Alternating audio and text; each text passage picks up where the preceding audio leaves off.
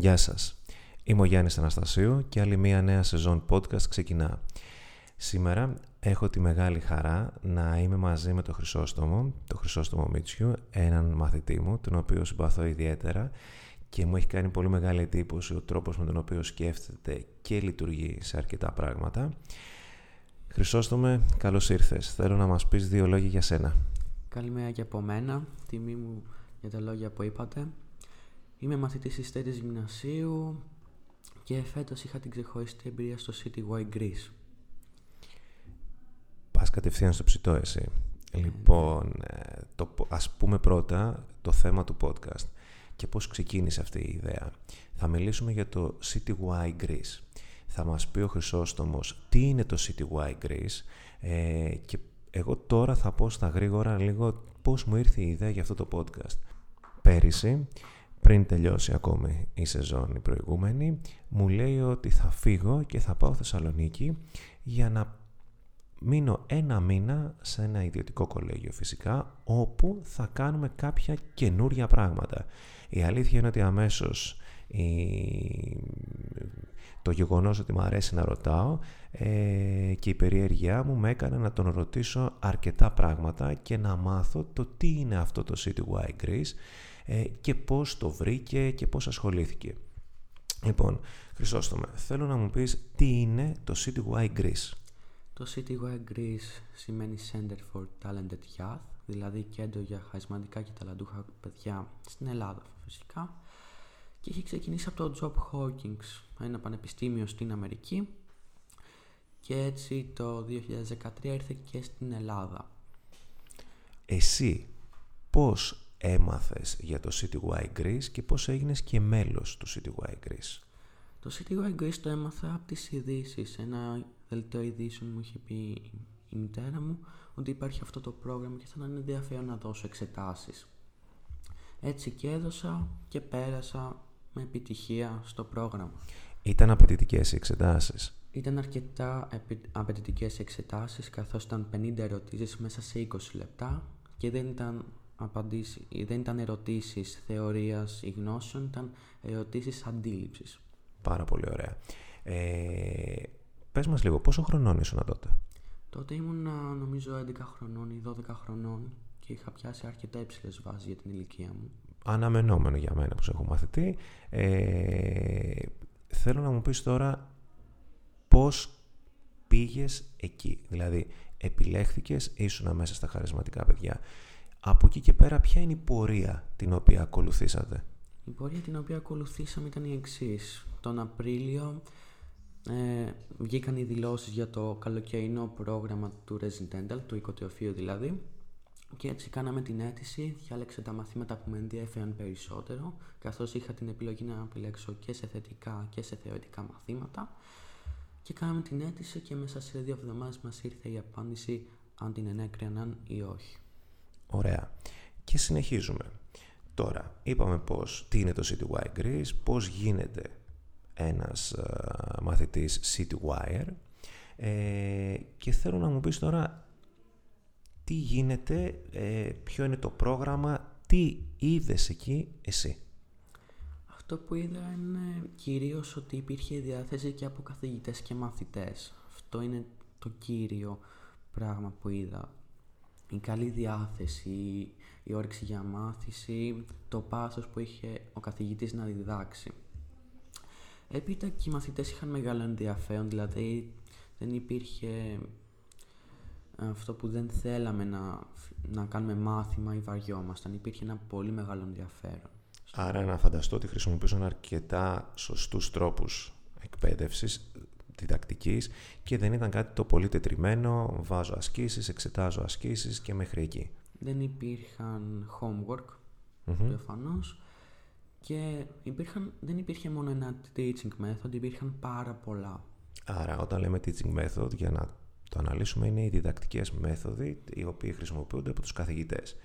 Ε, θέλω να μου πεις λίγο, μάλλον πριν πούμε οτιδήποτε, να πούμε ότι δεν είναι χορηγούμενο το συγκεκριμένο podcast, δεν μας έχει γίνει κάποια χορηγία από το CityY, έτσι, ε, οτιδήποτε, απλά όλο αυτό γίνεται γιατί η δική μου περιέργεια ήταν μεγάλη για να μάθω και αυτά που ακολούθησαν, δηλαδή αυτά που μου είπε ο Χρυσόστομος όταν επέστρεψε ε, με το καλό από τη Θεσσαλονίκη, μου άρεσαν πάρα πάρα πολύ και θέλω να το μάθουν και τα υπόλοιπα παιδιά και να το μάθει και ο υπόλοιπος κόσμος. Ε, θέλω να μου πεις ποια μαθήματα κάνατε, Χρυσόστομο, εκεί. Εγώ έκανα το CSI at CTY που ήταν ουσιαστικά εγκληματολογία. Υπήρχαν όμως και το Food Power, το Engineering, το Literature, λογοτεχνία, Psychology. Ήταν 9 μαθήματα, δεν τα θυμάμαι όλα. Ωραία. Ε, μένατε εκεί και τις τέσσερις εβδομάδες. Θέλω να μας εξηγήσεις λίγο τον τρόπο με τον οποίο λειτουργούσαν εκεί. Κομμάτι πρώτα μαθήματος, στη συνέχεια διαμονή και στη συνέχεια θα μας πεις για τις σχέσεις που αναπτύξατε μεταξύ σας ως μαθητές και ως συμμαθητές. Δεν μέναμε όλοι στο οικοτεοφείο του Κολέγιου Ανατόλια. Οι μαθητές του γυμνασίου μέναμε στο οικοτεοφείο του κολεγίου, οι μαθητές λυκείου στο οικοτεοφείο του AFS, της Αμερικανικής Γεωργικής Σχολής και οι κάτοικοι Θεσσαλονίκη ερχόντουσαν το πρωί και έφευγαν, έφευγαν αργά το βράδυ, κατά κύριο λόγο, και δεν ερχόντουσαν τα Σαββατοκύριακα. Δεν είχαμε επικοινωνία μαζί τους mm-hmm. τα Σαββατοκύριακα. Πόσες ώρες ήταν τα μαθήματα, 7 ώρες την, την ημέρα. Πολύ ωραία. 7 ώρες την ημέρα, κρατήστε το. Και το λέω κρατήστε το γιατί πολλές φορές παραπονιόμαστε και λέμε έχω 3 ώρες μάθημα, 4 ώρες μάθημα, 7 ώρες την ημέρα. Διαμονή εσείς μέσα Οκ, τα παιδιά της Θεσσαλονίκης έφευγαν και το Σουκού καμία επαφή με τα παιδιά που δεν ήταν μέσα φυσικά. Γιατί λογικό είναι, είχαν τις οικογένειές τους, τους φίλους τους έξω από το κολέγιο. Ε, εδώ τώρα θέλω να μου πεις τι σχέσεις αναπτύχθηκαν μεταξύ των παιδιών που μένατε μέσα. Δεν ξέρω το ποιος ήταν ο λόγος, αλλά είδα μεταξύ των παιδιών ότι είχαμε μια πάρα πολύ ωραία χημία και σε εύλογο χρονικό διάστημα και ακόμα κρατάμε επικοινωνία με τους περισσότερους. Δεν ξέρω τι μας έδαινε, μπορεί να ήταν το CTY σαν πρόγραμμα, μπορεί να ήταν η χαρισματικότητα, αλλά έβλεπα ότι είχα πάρα πολλά κοινά στοιχεία, κοινές περιέργειες, προβληματισμούς. Θες να μας πεις λίγο κοινές περιέργειες και προβληματισμούς; Είχαμε απορία για τον κόσμο γύρω μας, πώς βλέπουμε τον κόσμο, και σε επίπεδα φυσικής αλλά και σε επίπεδα κοινωνίας. Πώς Επίπεδα σχέσεων, να φανταστώ, διαπροσωπικών σχέσεων μεταξύ σας. Ναι, γιατί, δηλαδή λέγαμε γιατί να λειτουργεί όλος έτσι, γιατί να μιλάει με αυτόν τον τρόπο. Ήταν πάρα πολύ προβληματισμοί και τους συζητάγαμε πολλές φορές κατά τη διάρκεια του φαγητού. Ήταν κάτι πάρα πολύ ενδιαφέρον να περάσουμε σε κάτι άλλο. Θέλω να μας πεις τώρα ποια ήταν η συμπεριφορά των ανθρώπων του προσωπικού του κολεγίου απέναντί σας. Το ονομάζαμε Residential Team, ήταν οι RAs, Residential Assistants, και ήταν πάρα πολύ καλή η επικοινωνία μας μαζί τους. Ήταν από 18 έως 20 χρονών και ήταν πάρα πολύ κοντά σε εμάς. Συζητάγαμε αν είχαμε κάποια προβλήματα και σε γενικότερο επίπεδο και για τα προβλήματα καθώς οι ίδιοι ήταν City Wires πριν από εμάς. Τα είχαν περάσει αυτά που περνούσαμε κι εμείς. Και ήταν γενικότερα πολύ βοηθητικοί απέναντί μας. Λοιπόν, Χρυσόστομε τώρα, θέλω να μας πεις πώς ήταν η επικοινωνία, με ποιο τρόπο γινόταν η επικοινωνία μεταξύ instructor και teaching assistants. Οι instructors ήταν οι καθηγητές, αυτοί που μας δίδασκαν, και teaching assistant ήταν οι βοηθοί τους. Η επικοινωνία μας μαζί τους ήταν πάρα πολύ καλή. Μας βοηθούσαν, ήταν γενικότερα πολύ αποδοτική στην διδασκαλία. Πολλές φορές οι teaching assistant έκαναν μαζί μας μάθημα, επειδή ενδέχεται και αυτοί να διδάξουν κάποια μέσα στο City Greece. Και πάνω κάτω ήταν μια πολύ ξεχωριστή εμπειρία καθώς οι instructor ήταν και διδάκτορες και είχαν ξαναδουλέψει με χαρισματικά παιδιά και πολλές φορές τους αφήναμε τα χέρια ψηλά, δηλαδή δεν μπορούσαν να απαντήσουν κάποιες φορές στις απορίες μας.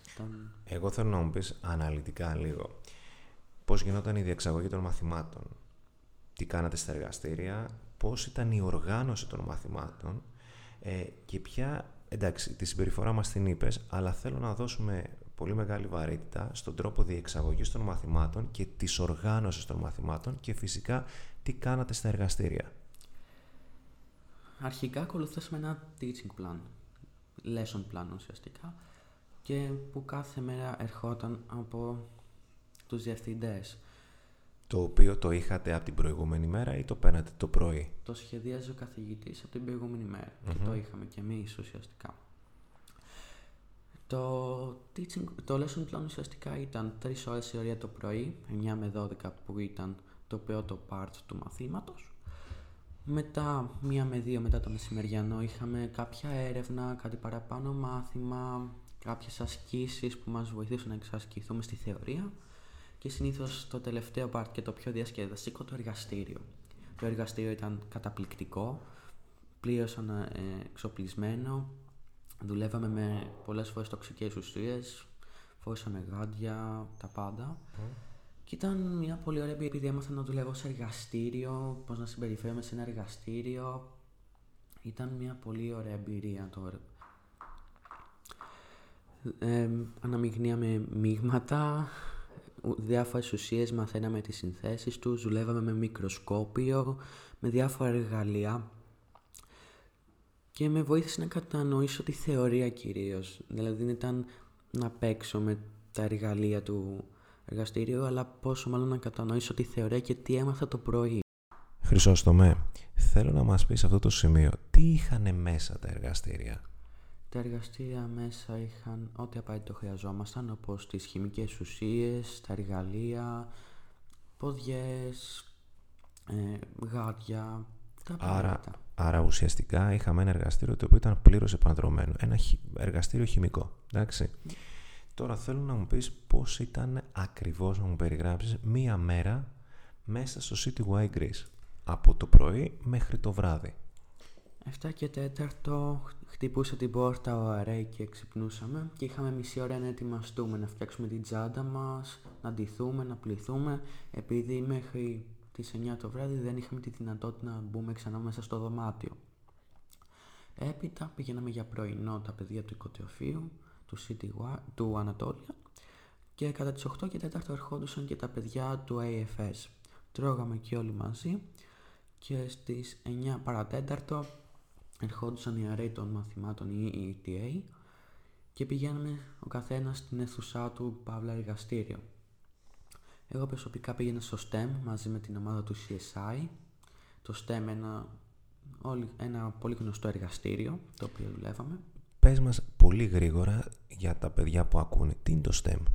STEM σημαίνει Science, Technology, Engineering, Mathematics, δηλαδή επιστήμη, μηχανική, τεχνολογία και μαθηματικά και είναι ένα πάρα πολύ γνωστό εργαστήριο σε όλο τον κόσμο Και στη συνέχεια, αφού πηγαίνατε στο STEM; Και στη συνέχεια 9 με 12 ήταν το πρώτο session του μαθήματος που γύρω στις 10 και μισή είχαμε ένα διάλειμμα που συνήθως πίναμε λίγο νερό, συζητούσαμε και ήταν ε, μια ανάπαυση για να συνεχίσουμε. Έπειτα στις 12 πηγαίναμε για το μεσημεριανό με, που κρατούσε μέχρι την μία. Συνήθως είχαμε ένα πιο ελαφρύ μεσημεριανό για να μπορέσουμε να είμαστε πιο αποδοτικοί επειδή μετά είχαμε 4 ακόμα ώρες μάθημα και έπειτα μία με τρεις συνέχιζε το υπόλοιπο μάθημα. Έπειτα τρεις με τέσσερις και μισή είχαμε τα activities. Activities διαλέγαμε... Δραστηριότητες, έτσι. Ναι. Κατά την πρώτη μέρα της κάθε εβδομάδας, δηλαδή κάθε Δευτέρα Κυριακή απόγευμα, τα οποία διοργάνωναν οι arrays. Τα activities ήταν κάτι πολύ ξεχωριστό που δεν όμασταν. Υπήρχαν πάρα πολλά activities από τουρνό ποδοσφαιράκι, μπάσκετ, ποδόσφαιρο, βόλεϊ, μέχρι να φτιάξουμε milkshake. Και ο καθένας διάλεγε αυτό που ήθελε τέλος πάντων, αν είχε αθλητικές αρεσκίες. Μετά, Με... τέλος τα activities. Στη συνέχεια... Είχαμε το οποίο ήταν κάτι, ένα απογευματινό, συγγνώμη, κάτι μικρό, ένα κομμάτι κέικ. Και συνέχεια συνεχίζαμε στο μάθημα 4 και μισή έως 6,5 που ήταν το πιο διασκεδαστικό. Πιστεύω επειδή ήταν απόγευμα, ήμασταν πιο χαλαροί, πιο χαρούμενοι επειδή κάναμε και το activity. Και όταν τέλειωνε και το τελευταίο session, πηγαίναμε στο τελευταίο activity που ήταν λίγο πιο μεγάλο. Και εκεί τα ίδια πάνω κάτω συνεχίζαμε, αλλά ήταν ξεχωριστό το απογευματινό activity, ενώ το πρώτο ήταν, κάναμε το ίδιο όλη την εβδομάδα. Μετά το activity πήγαιναμε για βραδινό και μετά το βραδινό πιστεύω το αγαπημένο μου μέρος στο πρόγραμμα είναι ότι παίζαμε όλοι μαζί βόλεϊ ή κάτι διαφορετικό ώσπου να φύγουν και τα παιδιά της Θεσσαλονίκης και να μείνουμε μόνοι μας, να κάνουμε το whole meeting. Το whole meeting ήταν μια διαδικασία που οι αρέεις μας έλεγαν τι να προσέχουμε στο πρόγραμμα, κάποιες υπενθύμησεις από τους διευθυντές και έπειτα είχαμε την ελεύθερη ώρα έως τις 10.30 που ήταν το lights out. Μέχρι το lights out μπορούσαμε να κάνουμε μπάνιο, να πάμε να παίξουμε στο playroom του κολεγίου αλλά στις 10.30 τα φώτα έσβηναν και έπρεπε να κοιμηθούμε επειδή ήμασταν εξουθενωμένοι. Μάλιστα. Αρκετά γεμάτο πρόγραμμα σε κάθε περίπτωση. Ε, εμένα μου ακούγεται πάρα πολύ ωραίο σαν πρόγραμμα γιατί ουσιαστικά και στόχο έχεις για το τι πρέπει να κάνεις αλλά και οργάνωση, ξέρεις ακριβώς που θα είσαι, τι θα κάνεις αλλά και σας δίνεται και ο ελεύθερος χρόνος για να βρεθείτε μεταξύ σας, να πείτε αυτά που έχετε να πείτε και φυσικά μέσα σε όλα που είναι απαραίτητο υπάρχει και ο αθλητισμός γενικά το activities, οι δραστηριότητες. Κάποιος μπορεί να μην θέλει να παίξει μπάσκετ ή οτιδήποτε ή ποδόσφαιρο να θέλει να ασχοληθεί με κάτι πιο πνευματικό. Ε, Σαββατοκύριακο. Κάποια παιδιά φεύγανε, τα παιδιά που ήταν από Θεσσαλονίκη, οι υπόλοιποι μένατε μέσα. Πώς ήταν το Σαββατοκύριακο, γιατί δεν είχε μάθημα; Το Σαββατοκύριακο ήταν υπέροχο. Μπορεί να μην είχε τόσο ε, μεγάλο πρόγραμμα όσο οι καθημερινές, αλλά είχε και ένα πρόγραμμα. Συνήθως τα Σάββατα πηγαίναμε και κάναμε κάτι μοναδικό, δηλαδή το πρώτο Σάββατο από ό,τι θυμάμαι πήγαμε στο escape room του κόσμους και ήταν μια πολύ όμορφη δραστηριότητα που ενωθήκαμε με τους συμμαθητές μας και το δεύτερο Σαββατοκύριακο πήγαμε σε θεϊνό σινεμά και είδαμε μια πολύ ωραία ταινία στα αγγλικά βέβαια να υπενθυμίσω σε αυτό το σημείο ότι το CityY είναι αποκλειστικά στα αγγλικά, δεν υπήρχε καθόλου ελληνικά μέσα στο πρόγραμμα. Παρά Πολύ ωραία επισήμανση γιατί ήταν η επόμενη ερώτηση. Είναι ένα πρόγραμμα το οποίο γίνεται στα ελληνικά ή στα αγγλικά. Μας κάλυψε ήδη ο Χρυσόστομος, γίνεται στα αγγλικά, πράγμα που σημαίνει ότι πρέπει να είμαστε πολύ καλοί γνώστες της αγγλικής γλώσσας για να μπορούμε να το παρακολουθήσουμε. Βέβαια. Ε, εγώ θα ρωτήσω τώρα το εξής γιατί πρέπει να είμαστε πολύ συγκεκριμένοι σε κάποια πράγματα. Ξαναρωτάω μάλλον, πού βρήκες το τεστ και πού έκανες την αίτηση για το CTY, γιατί είναι φαντάζομαι αρκετά τα παιδιά που ενδιαφέρονται να διαπιστώσουν αν είναι όντως, αν ανήκουν στην κατηγορία των CTY.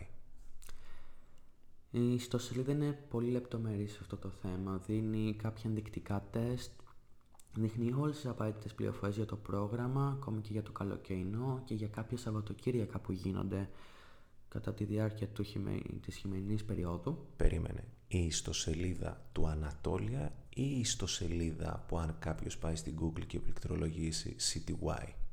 Η ιστοσελίδα του CTY Greece. Μπράβο. Άρα να μην μπερδευτεί κάποιος ακούγοντάς μας. Στο Ανατόλια έγινε, εκτελέστηκε το πρόγραμμα. Για να βρούμε πληροφορίες για τα χαρισματικά παιδιά, πάμε στο CTY Greece. Το πατάμε στην Google και βρίσκουμε όλες τις πληροφορίες εκεί. Ε, υπάρχουν πάρα πολλές πληροφορίες, από εκεί έμαθα και εγώ πάρα πολλά πράγματα για τις βάσεις, για την κοινωνία γενικότερα του CTY Greece, για την κοινότητα. Και να υπενθυμίσουμε ότι δεν υπάρχει CTY μόνο στην Ελλάδα, αλλά και στην Αμερική από όπου ξεκίνησε και σε πολλές άλλες χώρες. Άρα είμαστε μια παγκόσμια κοινότητα.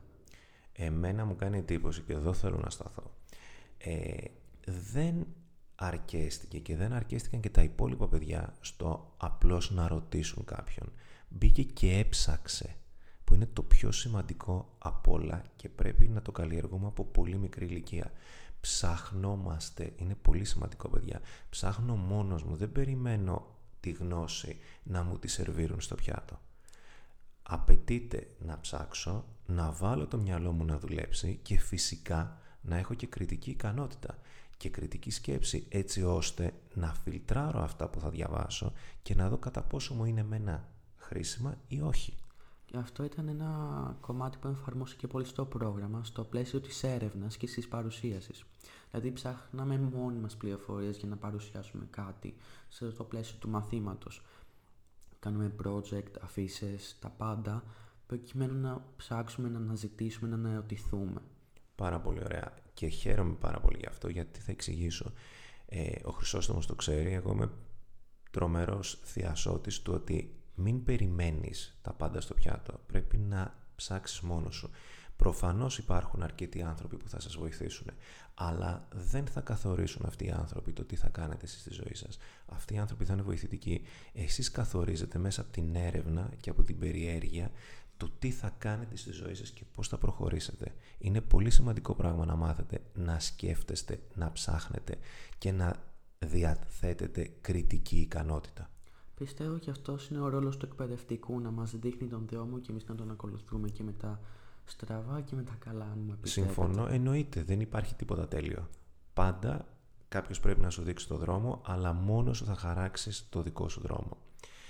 Θέλω τώρα να μου πεις κλείνοντας αυτό το podcast τις γενικές σου εντυπώσεις και τις εμπειρίες από όλο το πρόγραμμα και αν θα το συνεχίσεις ή όχι και τι προτείνεις στους συμμαθητές σου; Εγώ πιστεύω πως οπωσδήποτε ο κάθε μαθητής πρέπει να δώσει αυτό το τεστ καθώς μετά τις δυνατότητές του βλέπει αν είναι χαρισματικός ή όχι και αν μπορεί να εξελιχθεί επειδή υπάρχουν πολλά παιδιά από ό,τι άκουσα ότι έφτασαν πολύ κοντά στις βάσεις την πρώτη χρονιά, τη δεύτερη τις πέρασαν. Άρα είναι κάτι πολύ ενδεικτικό αυτό το Οπότε δεν απογοητευόμαστε έτσι. Μπορεί φέτος να μην το πετύχουμε, του χρόνου να το πετύχουμε. Σαφέστατα. Αυτό που μου έμεινε πιο πολύ είναι ότι ήταν μια πολύ δυνατή εμπειρία, ότι δεθήκαμε πάρα πολύ σε σημείο που θα το παραδεχτώ κι εγώ. Κλάψαμε όλοι την τελευταία μέρα στην απονομή, στην τελευταία απονομή των πτυχίων. Ήταν μια πάρα πολύ δυνατή εμπειρία. Φτιάξαμε μια κοινότητα. Ήμασταν άγνωστα παιδιά από όλη την Ελλάδα και Κύπρο. Να σημειωθεί και αυτό. Από Χίο, από Κύπρο, από, από Λάμι, από Αθήνα, από Πελοπόννησο, από Σπάρτη, από Κρήτη. Ήμασταν άγνωστοι μεταξύ μας και γίναμε πάρα πολύ γνωστοί. Με αστήκαμε ενδιαφέροντα απόψεις. Ήταν κάτι πάρα πολύ δυνατό. Πολύ χαίρομαι που το ακούω γιατί ουσιαστικά ε, από αυτά που μας λες και μόνο καταλαβαίνουμε πόσο σημαντικό είναι το κομμάτι της του να ενταχθείς σε μια κοινωνία όσο άγνωστος και να είσαι και όταν υπάρχουν κοινά ενδιαφέροντα που μας ενώνουν είναι δεδομένο ότι θα γίνουμε μια πολύ καλή παρέα. Ε, οπότε σίγουρα το προτείνεις και στους συμμαθητές σου. Ε, σίγουρα θα πρέπει να απευθυνθούν και αυτή είναι και η δική μου παρότρινση να δουν και να ψάξουν τη σελίδα του CTY Greece να κάνουν το τεστ άσχετα από το αποτέλεσμα κάποιοι θα περάσουν, κάποιοι δεν θα περάσουν κάποιοι θα βρεθούν εκεί, κάποιοι όχι κάποιοι θα ξαναπροσπαθήσουν το ζήτημα είναι να προσπαθήσουμε και να βάλουμε ένα στόχο από τη, στη φάση που περνάμε και στην περίπτωση που περνάμε να ακολουθήσουμε το πρόγραμμα και όχι να το ακολουθήσουμε για μία φορά γιατί από ό,τι κατάλαβα θα το ξανακάνεις. Δηλαδή του χρόνου θα μου λες πάλι το καλοκαίρι τις εντυπώσεις σου από την επόμενη χρονιά. Και εδώ θέλω να μου πεις ποιο πρόγραμμα θέλεις του χρόνου να ακολουθήσεις; Του χρόνου θα ήθελα πάλι κάποιο εργαστηριακό θετικό μάθημα. Είμαι ανάμεσα στο engineering και στο biomedical. Μου το biomedical ήταν βιοιατρική που εγχείωσαν καρδιές, όχι ανθρώπου. Και ή το engineering που έκαναν διάφορα πράγματα με ρομποτική. Δεν ξέρω αν προκύψει κάποιο άλλο μάθημα επειδή μέσα στα χρόνια προκύπτουν καινούργια μαθήματα, κάποια αποχωρούν από τη σκηνή του CTY. Και όχι μόνο καινούργια μαθήματα, αλλάζετε και εσείς σε κάποια πράγματα, έτσι. Γιατί αλλάζουν τα ερεθίσματα και αλλάζουν και πολλές φορές και τα δικά σας ενδιαφέροντα, αλλά και η δική σας περιέργεια. Μπορεί του χρόνου να θες να δεις κάτι διαφορετικό, να σου έχει δημιουργηθεί μια καινούργια ανάγκη. Και δεν είναι κακό το να εξελισσόμαστε και το να αλλάζουμε γνώμη σε κάποια πράγματα. Προφανώς, επειδή υπάρχει και το μάθημα IR, International Relationships, το οποίο μου κίνησε ιδιαίτερα την περιέργεια και από τα παιδιά που το έκαναν, καθώς μελετούσαν πολιτική, ε, γεωπολιτική, οικονομία. Ήταν κάτι πάρα πολύ ενδιαφέρον, πιστεύω. Χρυσόστομε, πραγματικά σε ευχαριστώ για αυτό το podcast. Ε, θέλω να πιστεύω ότι πολλοί μαθητές θα το βρουν χρήσιμο. Νομίζω ότι τους δώσαμε μια μικρή σπίθα για να ψάξουν ε, άσχετα με το αν θα περάσουν ή όχι τα τεστ του CTY και θα είναι ή δεν θα είναι χαρισματικά παιδιά γιατί αυτό που έχω να πω είναι ότι πάντα όλοι μας μέσα μας έχουμε κάτι χαρισματικό αρκεί να το ανακαλύψουμε και αρκεί να έχουμε διάθεση να ψάξουμε για να τα ανακαλύψουμε. Νομίζω ότι αυτό που πρέπει να μείνει από το σημερινό podcast είναι ότι πρέπει να έχουμε διάθεση από πολύ μικρή ηλικία, να ψαχνόμαστε και να χαράζουμε το δρόμο μας με βάση την προσωπικότητά μας, τις κλήσεις μας και με βάση τα ενδιαφέροντά μας και να μην περιμένουμε απλώς κάποιος άλλος να κάνει τη δουλειά για μας. Προφανώς. Και αυτό ήταν και ο στόχος, να εξελιχθούμε. Το μότο, αν μπορώ να το πω έτσι, του που είπε εκεί η site director, φέτος, κλείνοντας και ανοίγοντας το πρόγραμμα, είναι We are racing by lifting others, δηλαδή εξελισσόμαστε παίρνοντας κι άλλους μαζί μας. Πολύ ωραία. Το δικό μου μότο είναι ότι είμαστε οι επιλογές μας, βέβαια. Το ξέρουν όσοι με, με γνωρίζουν. Θεωρώ ότι είναι αλληλένδετα αυτά τα πράγματα. Κάνουμε επιλογές οι οποίες καθορίζουν το τι θα κάνουμε στη ζωή μας. Ε, και σίγουρα πρέπει να κάνουμε τις επιλογές μας στηριζόμενοι σε κορυφαίους για να μπορούμε να φτάσουμε στην κορυφή. Και πάλι ευχαριστώ. Ε, δική μου. Ε, θα έχουμε τη δυνατότητα να μιλήσουμε και με άλλους μαθητές για άλλα θέματα, παραπλήσια ή όχι. Θα είναι ένα podcast φέτος, μια σειρά podcast η οποία θα είναι αφιερωμένη αποκλειστικά και μόνο στους μαθητές, τα ενδιαφέροντά τους, τις σκέψεις τους, τις αναζητήσεις τους ε, και δεν θα μπορούσα να φανταστώ καλύτερη αρχή από το να έχω εδώ το Χρυσόστομο. Σας ευχαριστούμε πάρα πολύ. Ευχαριστούμε πολύ. Καλή συνέχεια.